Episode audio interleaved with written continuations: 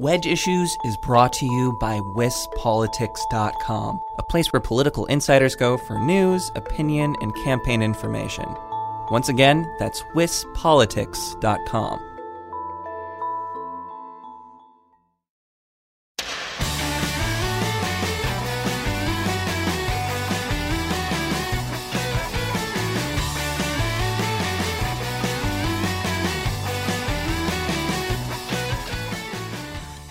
When Tony Evers, a Democrat, was elected governor of the state of Wisconsin, the Wisconsin Institute for Law and Liberty released a statement promising that it stood ready to fight. Leading the fight for the Milwaukee based conservative law firm and think tank is President and CEO Rick Esenberg. In a statement released after the election, Esenberg warned of an executive branch that will be, quote, hostile to the principles of individual freedom, limited government, free markets, and civil society, end quote, to which Will has dedicated itself. I'm Jessie Opoien. I have a cold, and this is Wedge Issues, a Cap Times podcast about state government and politics in Wisconsin.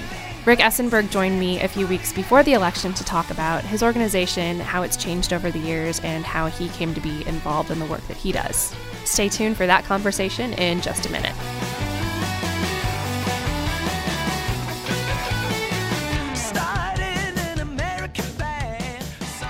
Well, I'm Rick Esenberg, and I'm the general counsel and president of the Wisconsin Institute for Law and Liberty. And I founded it in 2011. When people used to ask me what will is, I used to tell them, well, think of the ACLU, but shift the politics just a little bit, not reverse it, mm-hmm. um, because there are areas, at least until recently, where we may have had much in common with the ACLU. But our idea initially was that we were going to be a strategic litigation center um, that was focused on advancing the public interest in individual rights, um, limited government, the rule of law, and uh, fostering a robust civil society, by which I mean private associations and institutions. Over the years, we've come to add a think tank component, um, largely focused on K 12 education, but not exclusively, in which we try to do policy research which is strategic. Um, but yet serious. You know, our, our approach to these things is that we don't deny that we have a perspective about the way in which the world works, uh, but uh, we try very hard, both in our litigation and our policy work, to adhere to sort of standards of excellence and candor. And so we want people like you to to come to think that, well, you know, I may not agree with uh, what they put out, but I at least have to take it seriously, right? Because because you know they're striving to do credible work. When you got started, I think I I read an interview from 2013 that you talked about this was something that you thought that groups on the left had done well for some time, and you felt like um, in the legal world there wasn't really the same perspective coming from a conservative perspective. Has that changed some in the years that you guys have been active? I mean, are, are, are, did you sort of blaze that trail? Well, I, mean, I would say you know yes and no. I mean, I so in, in, in my profession, and I'm trained as a lawyer and have been one now for longer than I think it could be possible. Um, all the energy behind public interest law um, was generally on the left, right? And there was there's been an, a, a long-standing sort of left progressive legal project which has emphasized maximizing judicial discretion and using the courts to enact substantive policy changes and uh, generally expand the reach of the federal government. Uh, starting in the early 1980s with the founding of the Federalist Society, there's been a pushback against that, um, where there's now sort of this conservative libertarian legal movement which emphasizes the uh, in, interpretive methods that uh, minimize judicial discretion. You know, we talk about textualism and originalism, and which tend to see the Constitution as something which is more about limiting government, attempting to sort of structure our federal system in a way which tends to um, inhibit sort of concentrations of power. And so this is. Uh, the Federal Society has been very, very effective at law schools and in the legal profession, and out of that has grown sort of conservative or libertarian public interest uh, organizations. Right, probably the most prominent one is the Institute for Justice, which I would call more of a libertarian group. Uh, uh, tends to uh, take cases advancing economic liberty, school choice, that type of thing. Uh, Will is sort of a state-based exemplar of that movement, right? We were going to do strategic litigation, but we were pretty much going to do it here in Wisconsin. I think there was a time when in Wisconsin on the left, there was, and I think that there still are some very, very effective organizations. What they don't have ironically now on the left is an organization which is just like ours. Mm-hmm. You mentioned the evolution sort of from starting as solely uh, litigation based and, and, moving into this sort of think tank realm. Can you just talk about what that shift has been like, what enabled you to go down that road, and what some of the focuses have, have been in that think tank world? Sure. So there was a perception, I think, on the part of some people we work with that there was a need to do sort of strategic and serious research in the K 12 area and around uh, issues of school choice. Um, uh, in the area of K 12 education, there are a lot of things that people sort of accept to be true that aren't necessarily true. They have to do with how well suburban and rural schools perform. We think they perform well. Uh, they do not perform well by international standards this so, so that there's this idea that you know if we have a problem in public education, it's simply in the city of Milwaukee. That's not true. Uh, there is um, this assumption that school choice does not improve outcomes for kids. I think that the answer to that is far more complicated. In fact, good choice schools, and there are many of them, uh, significantly improve outcomes for kids, including poor kids. And so uh, there's an assumption that if you spend more money, you will get better results. Um, that turns out not to be the case.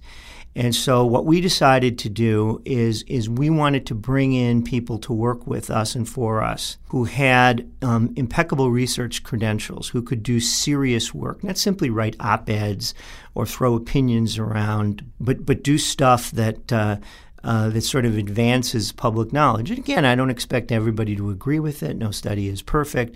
But we wanted to um, have an important voice doing serious work in the K 12 area. And so this is one of the reasons why a lot of our reports, the ones that are appropriate for it, you know, we submit for publication in peer reviewed academic journals. And we do that because uh, a way to sort of demonstrate to the public, but also to remind ourselves that that's the standard of excellence that we uh, that we aspire to. And and as the years have gone on, we've a- attempted to move. We've done some work in the economic liberty area and occupational licensing, and uh, all of that is uh, headed up by. Uh, uh, Dr. Will Flanders, who is our, our research director. You know, people often say to me, "Well, you know, what a, you're, you're a lawyer. You know, how, how, can you do a report on on, on school choice? And the answer is, I don't do it. Uh, Dr. Flanders is in charge of that. Have you seen the the actual mission of, of what you started change over over those years, or is it still sort of the core of, of well, what you hoped at the time? So I remember at the time that we started, I had a bunch of um,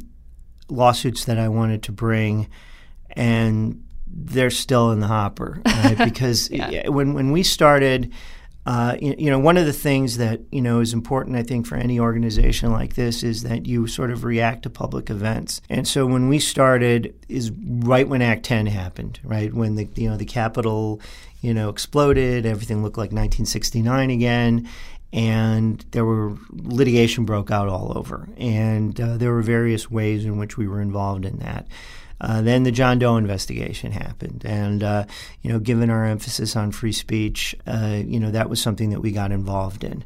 We've increasingly spent a lot of time on campus free speech matters. Um, you know, uh, one of our our more um, prominent cases was our representation of Dr. John McAdams. Well, that's not something that we necessarily planned to do. That's something that happened. And so that type of thing is always going on. But I think that, you know, for us, and, you know, we're, we're focused on freedom of thought and expression, freedom of opportunity and entrepreneurship, and freedom of association and civil society. And we call that conservatism in the United States. I think in the rest of the world they call it classical liberalism.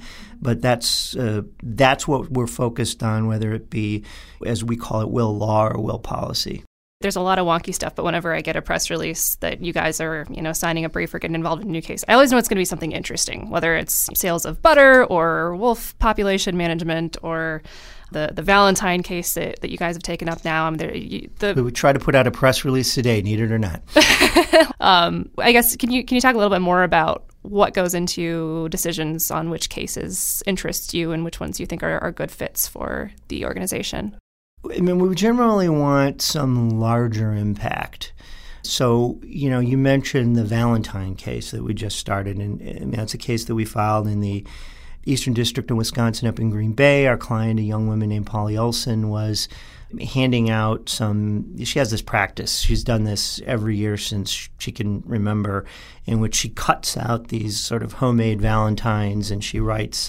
You know, little messages on them like God loves you and you are cared for. They generally have a religious theme. And she was trying to pass them out at her campus and she was stopped by campus security and told that she couldn't do that. Now, for us, what's important in that case is the fact that this raises the issue of speech zones on college campuses. Right? Can a public university say that speech can only be conducted in a small area with prior approval of the administration?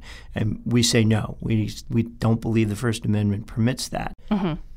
A lot of the attention that the case has gotten stems around, though, the very human and personal part of it. This was a young lady that simply wanted to hand out Valentines uh, to people who wanted to take them, and you know somebody was foolish enough to think that they should interfere and stop that. And so, you know, it's it's that part of it that's gotten the public attention, but but we're also concerned about the impact that it has beyond that. And the McAdams case involved a single professor who was, you know, fired for a, a blog post.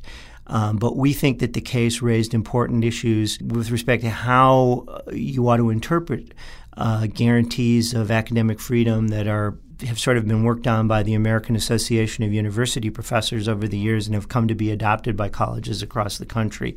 So we look for a larger impact, and and, I, and I'm sure if you had somebody here from the ACLU or from a legal organization on the left, that'd say the same thing we can't write everything that we think is an injustice. We have limited resources, and we have to pick uh, cases that will, whether we're Will or whether we're the ACLU or whether we're uh, some other organization, we have to pick cases that we think will, will will move the law and have the most significant impact.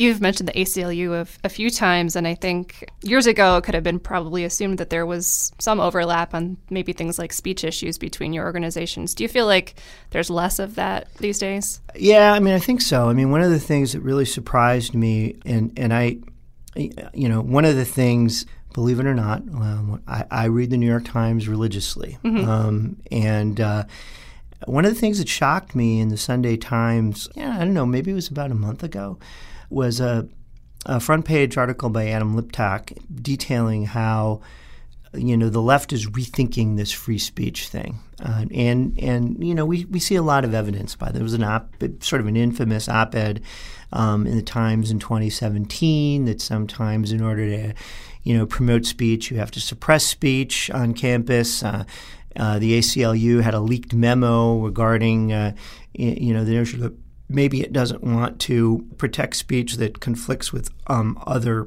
values that it has. So I think that that, that movement where um, I, I, think the ACLU, although to some extent I think this was always true, but the ACLU to me seems to become an organization that, uh, you know, to the extent that, that freedom can be in tension with, you know, sort of efforts to uh, promote uh, government intervention to advance, you know, some view of equality. Uh, the ACLU is more concerned about that now than it is about sort of traditional civil liberties. that might be unfair. Uh, somebody from the organization might disagree with me, but I think that they've sort of moved in that direction, and so the area of overlap is probably less than it might uh, otherwise be. But I mean, I think it's still there. Um, you know, we used to talk about it seems that you know life is so tribal right now, uh, and there's no overlap, there's no common ground uh, for anyone, and and in, in, the legal world, I often mention the, the issue of criminal justice reform. Mm-hmm. uh, where th- there actually is sort of this budding.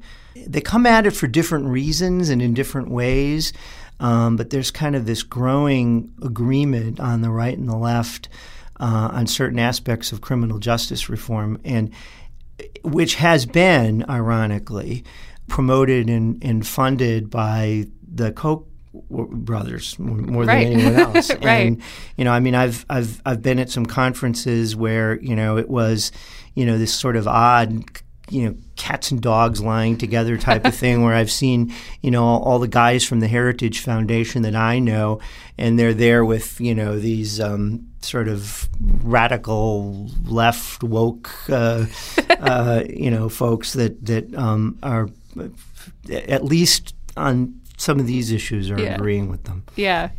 You, you brought up the Koch brothers. I think the the Wisconsin stereotyped version of that is the Bradley Foundation in terms of the the boogeyman. Um, it seems to be the the first attack if someone doesn't like what you guys have put out in a, a report or something like that. What's that relationship really like? I mean, what do you what do you say when you are being refuted just on the basis of, of where your funding may come well, from? Well, you know, um, so you know, Mike Grebe was the past president in the Bradley Foundation, and we used to joke about this because, you know, for a while I thought that my name, I, I could not, re- I must have changed my name because every time I saw it in the paper, it, it wasn't, you know, Bradley Hack became, it was Bradley Hack Esenberg, not Rick Esenberg. And I, and we used to joke because, because the thing of it is, is that the Bradley Foundation, and, and really all of our other funders, they don't know what we're going to do until they read about it in the paper. In in Bradley in particular, I think is you know institutional funders have exercised varying degrees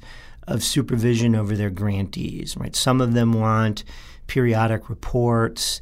Some of them want elaborate metrics. And I don't think there's anything wrong with that. I mean, when you're engaged in philanthropy, you, you need to you know, exercise, you know, prudent control over your resources. And I think asking for accountability from people that you give money is perfectly appropriate.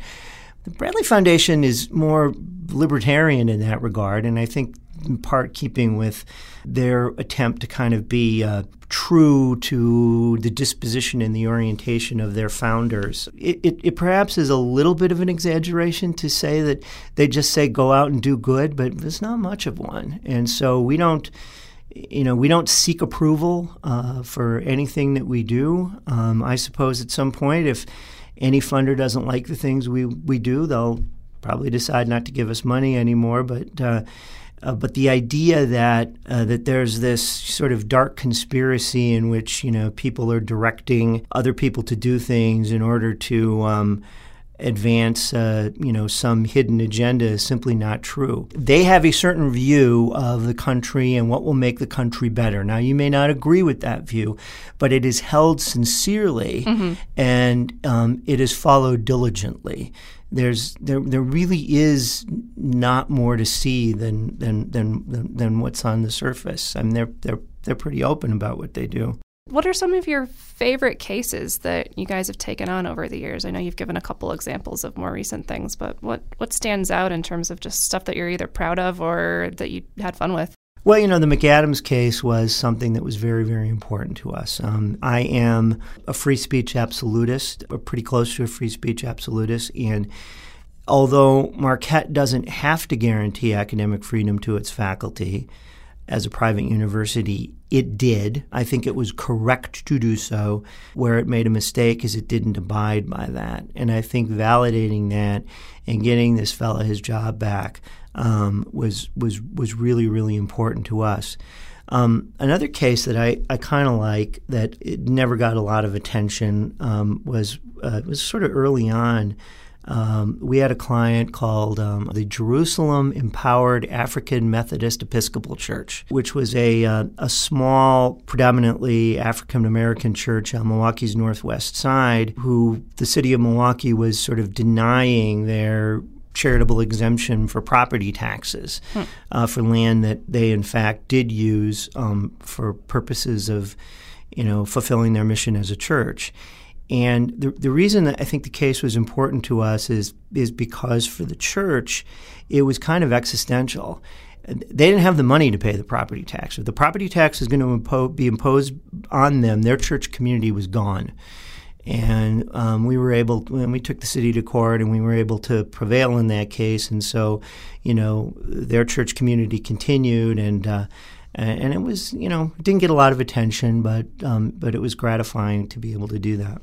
Just, I think yesterday, you guys put something else out in terms of recommendations for a wolf uh, management. I guess environmental issues. I mean, you, are involved in some, but this has seemed a little unexpected for me to see you guys weighing in on, on the wolf debate. So, where does that fall into the philosophy? It, right. It's not so much the environmental stuff, but it, but but it's the whole question of federalism. Right. So you know, we started a Center for Competitive Federalism um, a couple of years ago, and uh, there's a couple of things that I always say about that. Um, we are in favor of competitive federalism.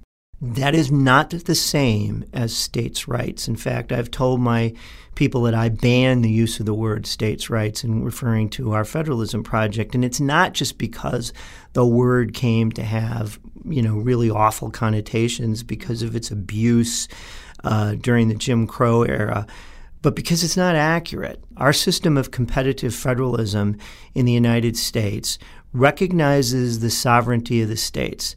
It recognizes that the federal government is one of limited and enumerated powers. But where the federal government has authority, it, it, it, does override the prerogatives of the states. And so the privileges and immunities and the freedoms of citizens of the United States do uh, bind uh, state government. But in areas where you know Congress ought not to be acting, they, uh, our, our, system of competitive federalism, I think, requires that Congress step back. Now, the, the wolf management issue, I think, has been significant because you know we, we don't think about it in Milwaukee and we don't think about it in Madison. You know, we don't we don't have wolves, uh, although. Um, uh, we have this lion in Milwaukee. I don't know if you've heard. I've, I've heard, yeah. Yeah, yeah. Is, that, I, is that guy still on the loose? Well, you know, he was spotted a quarter mile from my house. Oh man. Um, yeah, uh, and. Uh, um, I, I, I think he still is. And, and at first I dismissed it, but then they got him on video. and he's got really a mountain it's lion. Just bizarre. but but but but wolves are a big problem in yeah. northern Wisconsin, mm-hmm. and and they're costing taxpayers money because under state law, if your property is destroyed by a wolf, you get to apply for compensation. It's not really very adequate or very good. Uh, you know, people are losing their livestock, people are losing their dogs. Yet, but yet, Wisconsin is forbidden from having its own policy choice here because of uh, very recalcitrant ways of interpreting the Endangered Species Act and basically sort of treating it as a one-way ratchet, in which you get on you get a species on the list, but you can't take them off, um, even if you know they've now begun to prosper to the extent that they're becoming a threat to, uh, to, to livestock and to you know domestic animals, and so uh, that's that's really what motivated the uh, what we've done, what we were doing there.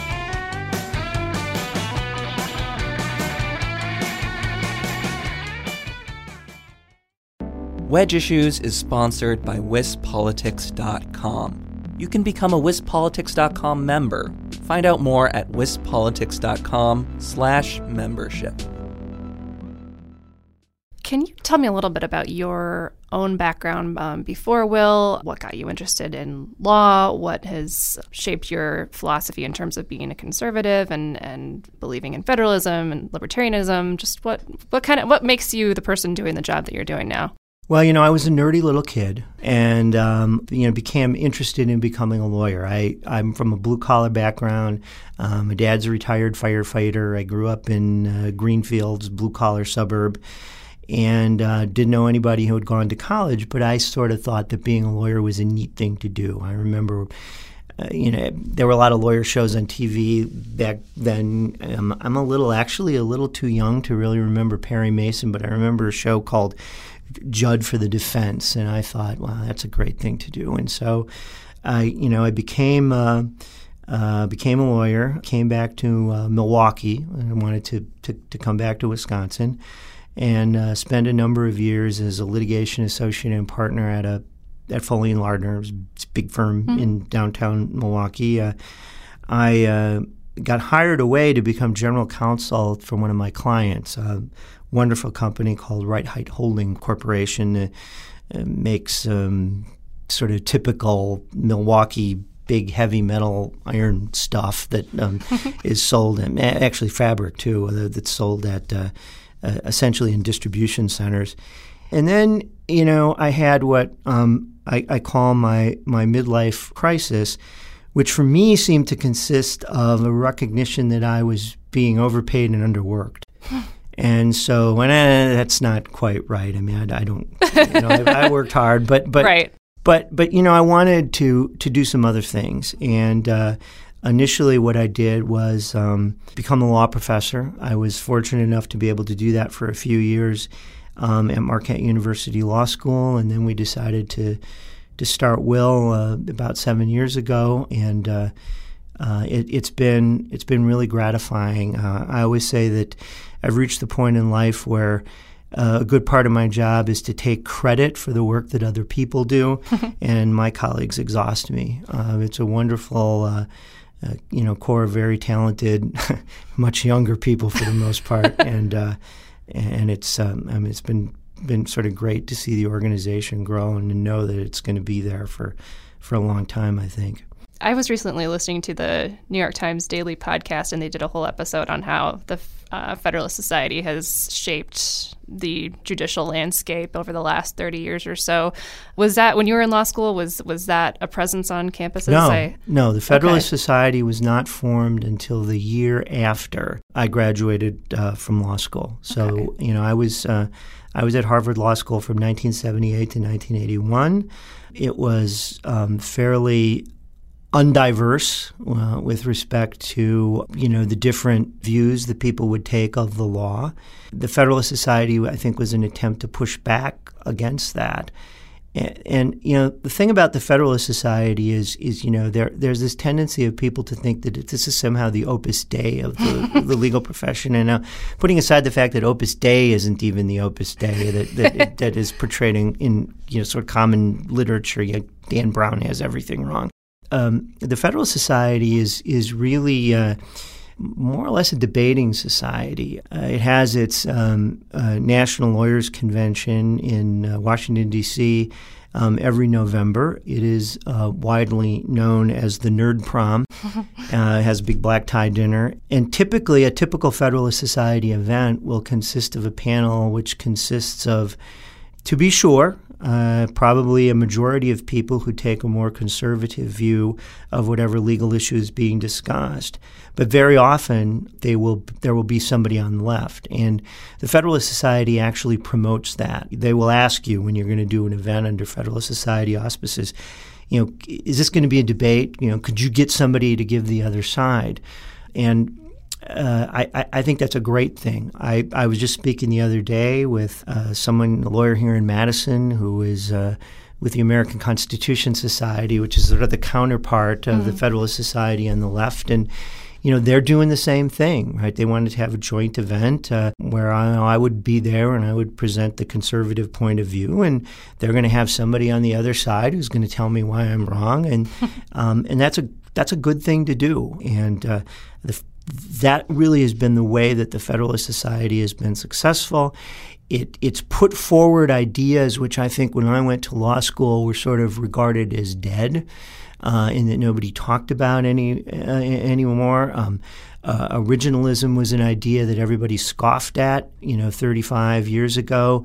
Uh, now we have Justice Elena Kagan saying, in, in some sense, we're all originalists. Uh, you know, natural law theory was dead, dead, dead 35 years ago. And it's come back now. And so, uh, you know, I, the Federalist Society, I think, has been about sort of getting certain ideas, a hearing that they weren't given in the past, and they've been very, very f- effective. And in the course of that, they've identified and cultivated a number of very talented, very well credentialed people um, who you know are now sort of being advanced to in, into the judiciary. And you know, one of the things that you know we can. I, I suppose we're not going to talk about Donald Trump. Um, um, I, I, hope not. Anyway, but, I, I, did have but, a question but, well, two. that's fine. But it's in um, it's in this realm. It's in this question. Right. Of, but, yeah, but one of the yeah. things that that that you know that the Trump administration has done is that um, it's essentially outsourced judicial selection to the Heritage Foundation and the Federalist Society, and with a few exceptions, the people that have been advanced to the federal bench, to be sure, um, they're far more conservative than the people that would have been appointed and were appointed during the Obama administration. But they are very well credentialed, very, very sharp lawyers, uh, very good at what they do. And that's something that, you know, that just doesn't happen, right? You need a, uh, you know, you need an intellectual movement to do that. You need a place where you know people can interact with other people, and uh, and the Federalist Society has provided that. The Trump question is okay. You um, can ask whatever you want. Sure. It's all right. Well, I, you know, I know for for many conservatives and, and Republicans, Donald Trump gave a lot of heartburn during the campaign and probably still continues to do so. But one really redeeming factor for a lot of people is the importance of judicial vacancies and, and the responsibility of filling them. Um, you so, sort of indicated this, but do you feel like he has been doing what you hoped he would do in that regard? Yeah. yeah. Yeah. I mean, he's basically, I mean, I, I, I think it's why he won. Um, I think if he doesn't come out with the list of Supreme Court nominees, he would not have been able to hold enough traditional Republicans and movement conservatives to to to, to, win in the way that he did. And uh, so I, I, think he's been smart enough to recognize that that's a commitment that he needs to to stick to. And I, there's a certain irony in it, in that it it the issues that are raised by these judicial appointments, right, and what these judges will do and what they think are important are not really issues that Donald Trump ran on. They're, they're not issues that he's shown a, a, great deal of interest in, and were not issues that m- motivated his primary base. I think they were motivated by some different things. And so, uh, but the, the judicial nominations have been. Uh, you know, have been have been very very good. Mike Brennan, who was nominated to Seventh Circuit Court of Appeals, I've known for a long time.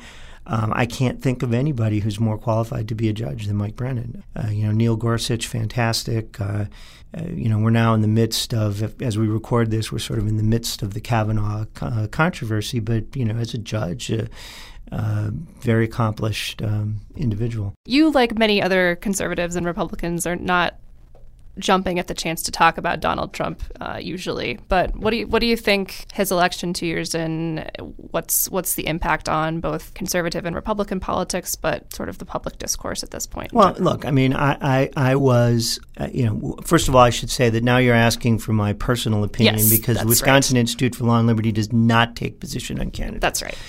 And uh, you know, I was you know critical uh, of Trump for a, a, a lot of reasons. Um, I didn't and I don't like his tone. I, I don't like the way that he's careless about the things he says.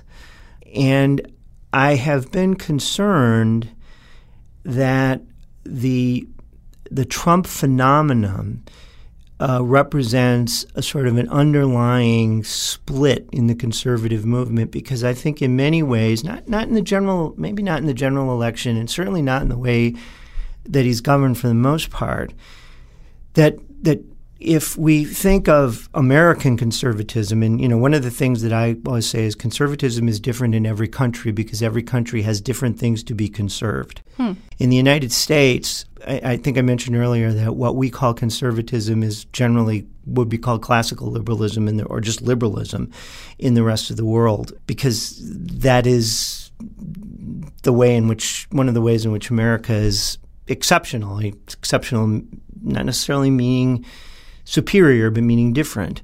So if you if you see American conservatism as sort of you know the, the, the free marketeers, the social conservatives, and the foreign policy hawks, there was a sense in which the Trump campaign ran against all three of them. Mm-hmm.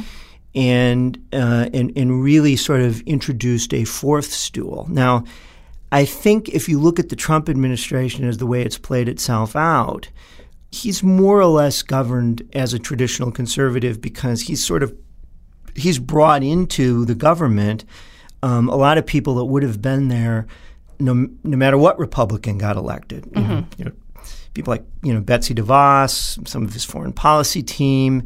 The big exceptions are trade and to a lesser extent immigration. But I think that because he's he's putting aside the tweets, which are not traditional and not, you know, particularly conservative in my view, he's governed in a traditional conservative way. Um, he's a, he's been able to sort of hold together uh, the traditional Republican coalition. What I worry about sometimes is what's going to happen, you know, when when Trump is gone, you know, because I think these divisions that surfaced in the 2016 election, both within the Republican and the Democratic Party, with the rise of Bernie Sanders and the Democratic Socialists, you know, how is this all going to look in 2020 when know, we're dealing with, you know, sort of the overpowering personalities that masked it in 2016 are gone. The Clintons are gone. At some point, Donald Trump is going to be gone just because eventually we're all gone. Uh, and and what's it going to look like then? Yeah, that's an interesting question.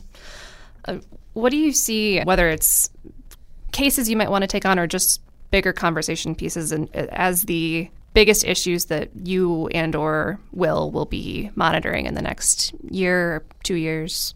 I think campus free speech is going to be an issue for us. I think that um, uh, federalism and administrative reform is going to be a big issue for us. You know, everybody joked about Nancy Pelosi during the uh, the passage of Obamacare. You know, when she got up and said, "We have to pass the bill to know what's in the bill." Now.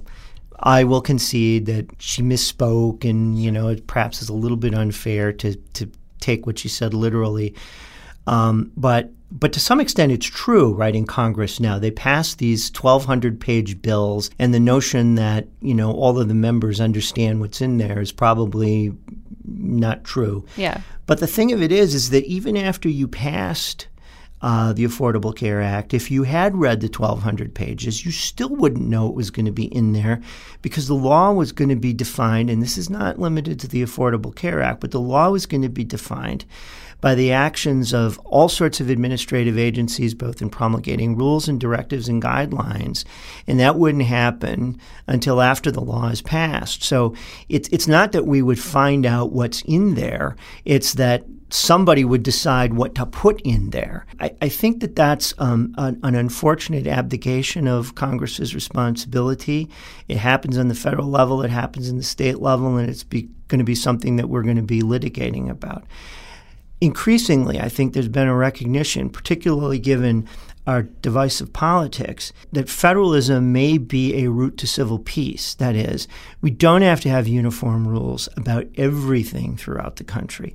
California can be California, Florida can be Florida, Texas can be Texas, and Wisconsin can be what it is. And although, as I said before, there are areas where the federal government has power and it is supreme under our Constitution, there's a lot of areas where you know, the federal government has really taken on authority that it never was intended to have. And maybe we need to step back a little bit and allow some type of policy diversity and then teach ourselves tolerance again. So, you know, we don't think we have to stamp out anybody that dissents from or does something differently than, than we want to do. Uh, so, uh, I think the free speech area, the federalism, the administrative law, we I think will always be focused on K 12 reform. I, I, don't know what the political landscape in Wisconsin is, is going to look like, but the intractable fact remains that our schools are not as good as we think they are. Uh, you know, former Speaker Scott Jensen lives in, in Brookfield, always likes to tell, you know, his neighbors in Elmbrook that, you know, if you, we think that the Elmbrook School District is one of the best in Wisconsin, but if we put it in Canada, it'd be average. And so, right now, I think we have a debate which is far too dominated by the interests of the adults who work for the system and is sort of, as I said earlier, is sort of predicated on things that people assume to be true that aren't. But, You know, both on our policy side and to a lesser extent on our litigation side, um, you know, we'll be working on those issues. Okay, I'm going to switch gears. What do you do when you're not thinking about the law or politics? Um, well, I said before that I was kind of a nerdy guy, uh-huh. right? I was a nerdy little kid, and now I'm like I'm a nerdy older guy. Um, but you know, I, I'm a crazy dog person. Um, I have golden retrievers, and uh, you know, we spend. Uh, a lot of time on that. I've got three grandsons, and uh, we spend a lot of time. Uh, I don't know if we spend a lot of time, but but but maybe we spend more time worrying about them than we spend anything else. Not really; they're great kids so, so, so that's that's really important. And I think increasingly as I get older, I'm, you know, I'm, I'm far more interested in in in exploring sort of areas of interest where we don't have to be at loggerheads with each other all the time. Yeah. Uh, that sometimes I think, particularly when you when you do this type of work, occasionally you just need a break, um, and and you need to tell yourself, okay, I'm not going to fight with anybody tonight. I'm I'm uh, you know I'm going to watch a movie or read Shakespeare or I don't know what I'm going to do, but I'm not going to you know. Yeah. And so um, you know it's important to do that type of thing from time to time. Okay. Um, I'm going to try to put you on the spot and ask you something you think people might be surprised to learn about you. Or are you an open book? Surprised to learn about me. Um, it does kind of put me on the spot. I was going to say that I, I spent a lot of time covered in dog hair, but I don't think that's uh, uh, that's necessarily uh, what you want to hear. Um, I don't know. I mean, I guess I maybe I am uh, a little bit of an open book, but you know that may depend upon how I uh, think other people perceive me. Sure. I guess may, maybe the thing that would surprise people is, and, and maybe more people in sort of the Madison crowd, is that one might find that um, I, I probably like a lot of the same stuff that they like. like, you know, um, I'm a huge fan of the blues, and uh, I'm not a person that allows my politics to define what entertainment um, I enjoy. Mm-hmm. You know, for for example, and maybe this is not. Uh, I happen to believe that all of li- all of life's big questions are answered by the Big Lebowski. Oh, definitely. Yes. Yeah. You can always go back to that movie and find something relevant. Right. That's good. Yeah. Was, we did a, a, Cap Times talk with uh, Keith Gilkes and Tanya Bjork, and someone came up to Keith Gilkes afterward and asked him if he liked the Beatles, and his mind was just blown when he found out that Republicans liked the Beatles. So okay, so then so now so now you're asking one of the compelling questions of my generation. Mm. Are you a Beatles person or you are a Stones person? Sure. Okay. I am a Stones person. Interesting. This does not mean I don't like the Beatles. Okay. But I definitely was always a Stones person. So two questions. One, one because I am not of your generation, I believe that one can like both equally, but I think you're going to tell me I'm wrong about that. So no, no, you what, could. Why? You could. Why? Why Let does there have to be a choice? Boom, boom. and and why is it the Stones? Well, because the Stones were harder edged. Sure. Uh, and I liked that. You know, I mean, it's funny because both of them have have these sort of various iterations, right? The Beatles go from sort of being this sort of pop phenomenon to being sort of this more trippy. I, I think the Beatles were more at heart kind of an English show band, um, not so much a rock and roll band. I think that um, uh, when I was, um, there's another thing that people wouldn't wouldn't know about me. Um, I used to be a Democrat, right? I mean, I was kind of a, I was a kind of a liberal kid. Um, I, in fact, even as an adult, I was chairman of the North Shore Democrats in Milwaukee for a while. Really? Um, yeah, and so I I had this sort of rebellious streak and sort of anti-authoritarian streak. And I thought that the Stones expressed that more than the Beatles, who seemed to be sort of softer and less threatening. And um, I know some people would say, well, now you've changed because you've become this conservative. But see, I don't see it that way because I think one of the reasons that I'm a conservative is that I'm very distrustful of the notion that some centralized authority can know how to run other people's lives. And so I, I, think the progressive project in America has been about the, the idea that, well, you know, if we just give government a bunch of power and we let experts take over, that somehow they're going to make the world a better place. Well, I don't think that's true. I don't think that anybody can has a, have enough information. And so, um, um, I, you know, I believe, you know, markets and emergent order work a lot better than, you know, centralized top-down planning. Now, I do think, you know, as you get older, you tend to have more appreciation for traditional values and things that you thought were kind of stupid uh, when you were young. But I think that I think I still have that anti-authoritarian streak, and of course, my wife would tell you that what that, that really means is I don't like anybody telling me what to do. yeah. Well, that, there's got to be a little bit of that in everybody, right? Just varying degrees. Certainly. Um, well, I think we've we've run the gamut on this. This was fun. Thanks for doing it. Thanks.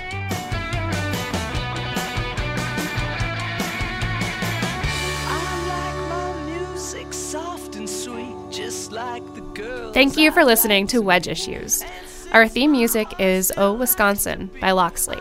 I hope you had a wonderful Thanksgiving and had some time to spend with friends, family, and loved ones. Wedge Issues is taking a break next week and probably for the next few weeks because the holidays are coming and some of us need a vacation. But don't you fret, we will be back in a few weeks, and the best way to find out when we return is to make sure you're subscribed on iTunes or anywhere else you find your podcasts. If you have any feedback or suggestions for me in the meantime, you can find me on Twitter at Jessie Opie, J E S S I E O P I E, or you can email me at J O P O I E N at Madison.com. I want to hear from you to find out what you hope to hear from us in the coming weeks and months as we keep this podcast up.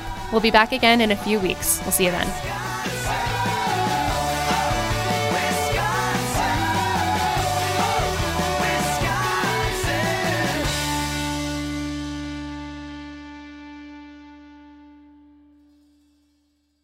Wedge Issues has been brought to you by WisPolitics.com. There are plenty of benefits to becoming a member. You can go to WisPolitics.com slash membership to find out more.